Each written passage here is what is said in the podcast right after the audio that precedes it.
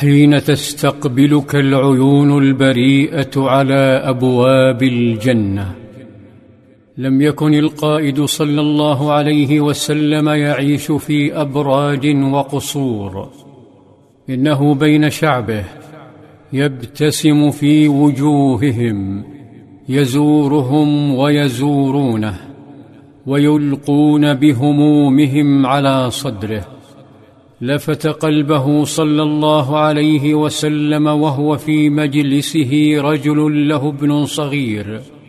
يتراكض نحو أبيه يقفز على ظهره فيمد يديه بلين لصغيره يحمله ويحتضنه ويقعده بين يديه. وعيناه البريئتان ترتشفان هذا القائد العذب. الذي يبتسم في وجهه وربما ضاحكه أو لاعبه. مشهد ظل يأسر قلبه صلى الله عليه وسلم. فسأل الرجل سؤالا بلغ أقصى قاعات فؤاده. فقال تحبه؟ فإذا الإجابة طوفان من المشاعر حين قال يا رسول الله أحبك الله كما أحبه. مرت الأيام فاختفى الرجل واختفت معه تلك العذوبة. لم يعد ذلك الطفل يزيد في بهاء المجلس. فتلفت قلب القائد صلى الله عليه وسلم فقال ما لي لا أرى فلانا.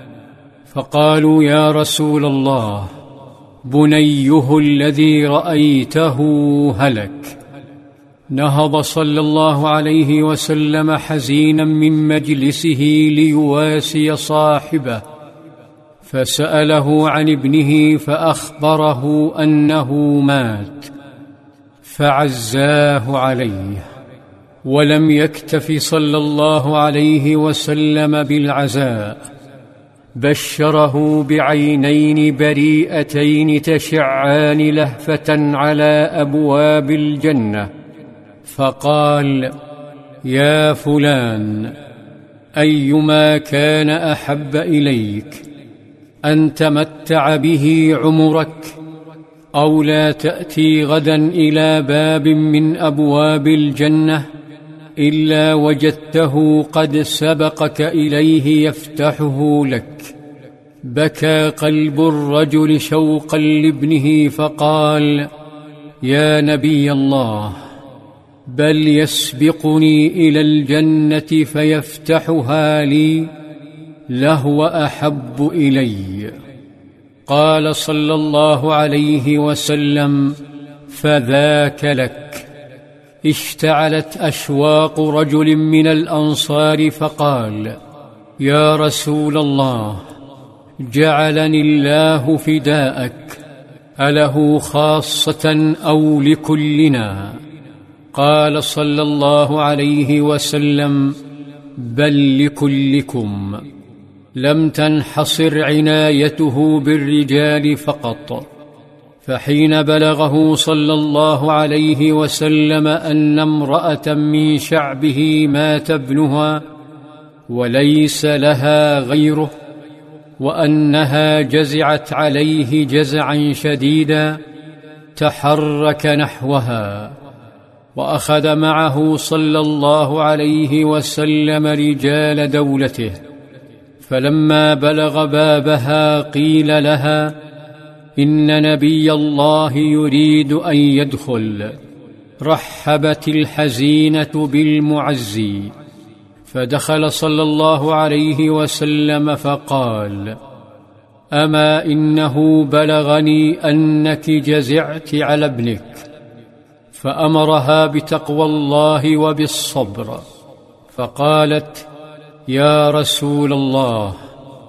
ما لي لا أجزع وإني امرأة رقوب لا ألد ولم يكن لي غيره.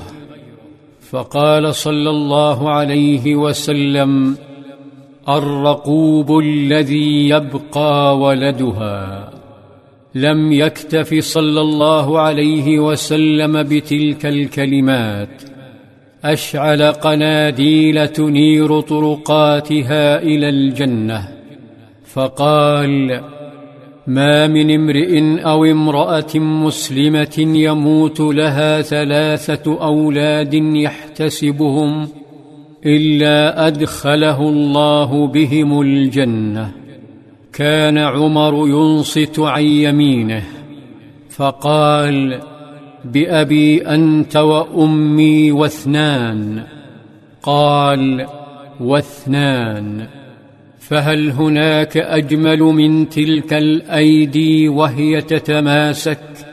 تتماسك حين تقول الملائكة ادخلوها بسلام آمنين.